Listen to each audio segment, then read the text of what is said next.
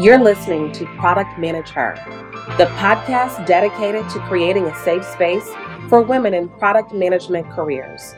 From transitioning into product to a deep dive into the first few months on the job, our hope is to provide an authentic look into product management from a woman's perspective. And I'm your host, Blair Presley. Let's dig in. I get it. You're ready to quit and you are out of there. Like you hate your job. You might kind of hate your manager. You certainly hate the culture.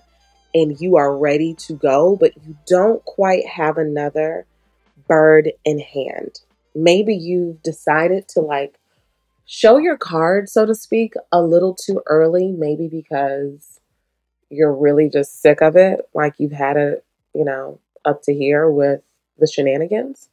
Or you maybe told them because you need, uh, kind of need to be held accountable about your departure.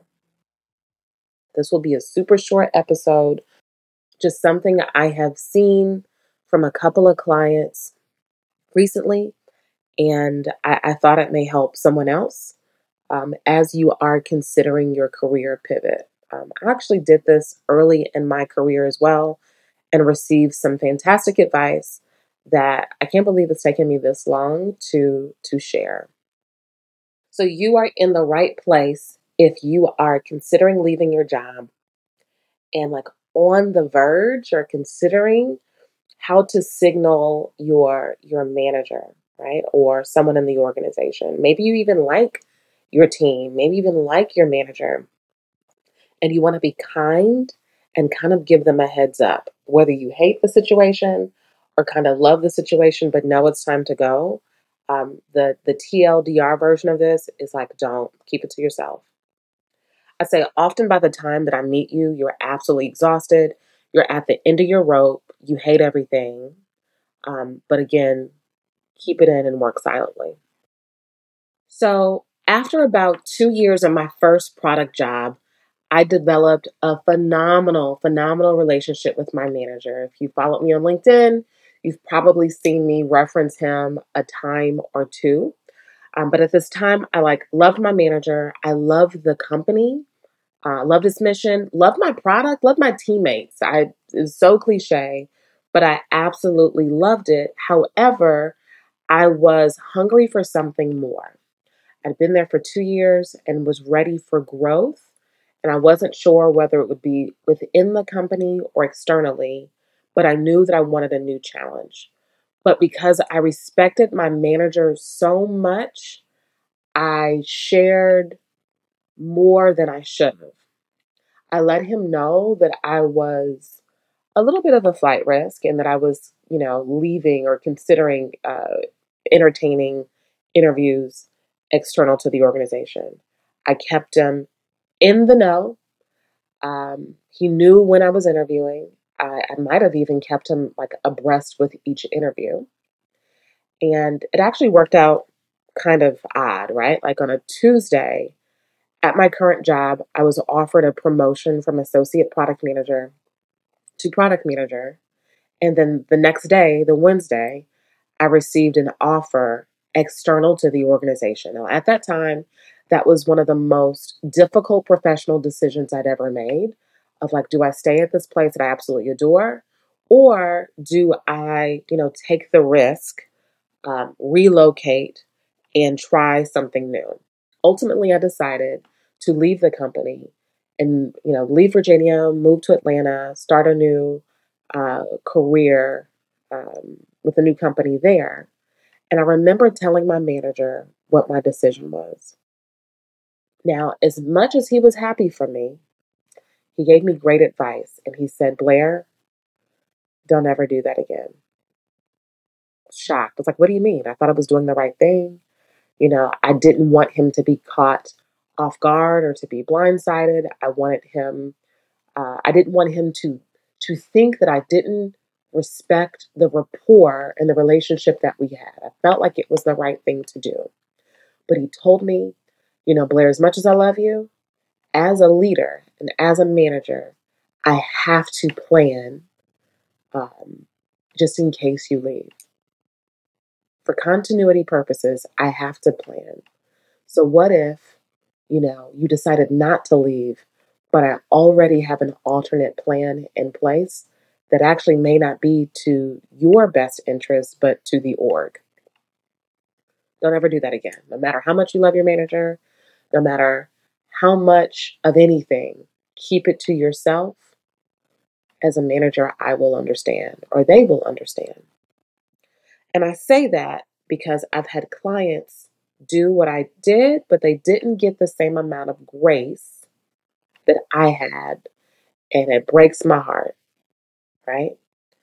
Maybe you are, you know, you think you're doing the right thing, tell your manager, they start making other plans and start wondering, so when are you leaving? So when's your your your end date since I know that you've basically decided to do that. And then it puts you in a really awkward position. You're making decisions that don't really serve you. Um, so, regardless of how sure you may feel or how uh, much of a good idea it seems, trust it's not.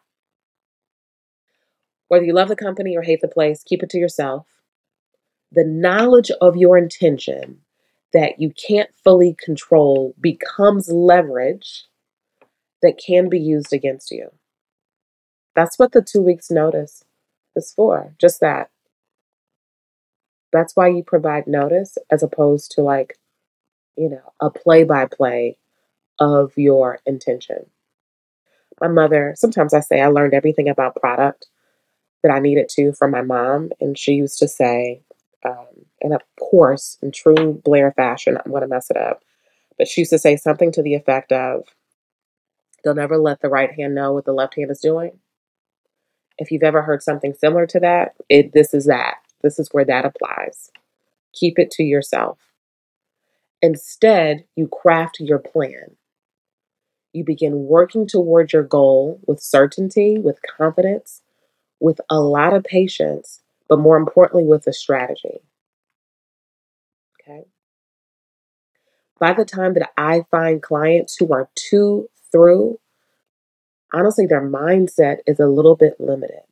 You start making decisions that don't serve you for the long haul, and it becomes um, like a tougher nut to crack, if you will, versus someone who has entered into a coaching space uh, just before they're too through. It's not impossible by any means. I do it more often than not. Like most of my clients, quite frankly, are like just done, just toast with where they are. So I have to change my approach a little bit um, to to make sure that they can open up to the possibilities and make decisions that serve them and not serve their comfort zone. So, anyhow, I promise that this will be a short one. Uh, my my big point is this: regardless of how worn out you are, or regardless of how much you love the space and you feel like you're doing the right thing, keep your plans to yourself but make a plan first. Make the plan, execute the plan. And I'll I'll coach you on when it's time to let folks know. Spoiler alert, it's 2 weeks it's 2 weeks notice. Thank you for subscribing and listening today. Maybe you've decided that product is your jam, but you don't have a solid plan to do it.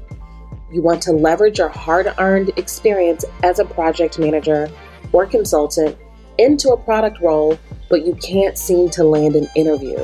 Or worse, you're landing interviews but can't seem to advance in them. You've been at it for six months or more and are starting to question whether product is actually even for you. Don't let your experience change the course of your career without fully exploring all of the options available to you. Today's episode is brought to you by my hybrid one on one and group coaching program, Sprint. And if you know that it's your time but aren't sure how to make it happen, I'd encourage you to visit blairpresley.com slash sprint. That's B L A I R P R E S L E Y, that's one S, dot com backslash sprint, S P R I N T. Once you're there, You'll apply to the Sprint program by answering just a handful of questions. And within 20 minutes, you will schedule time on my calendar and you'll complete an assessment. The assessment will enable you to identify both your glows and your grows. So, the things that you're already doing that are working in your favor, and the elements of your current strategy that may be working against you. Stop guessing where you're going wrong. The assessment will highlight exactly where we need to improve to start getting the traction in your product pivot. Apply to Sprint ASAP. Visit blairpresley.com slash sprint. And I can't wait to meet you.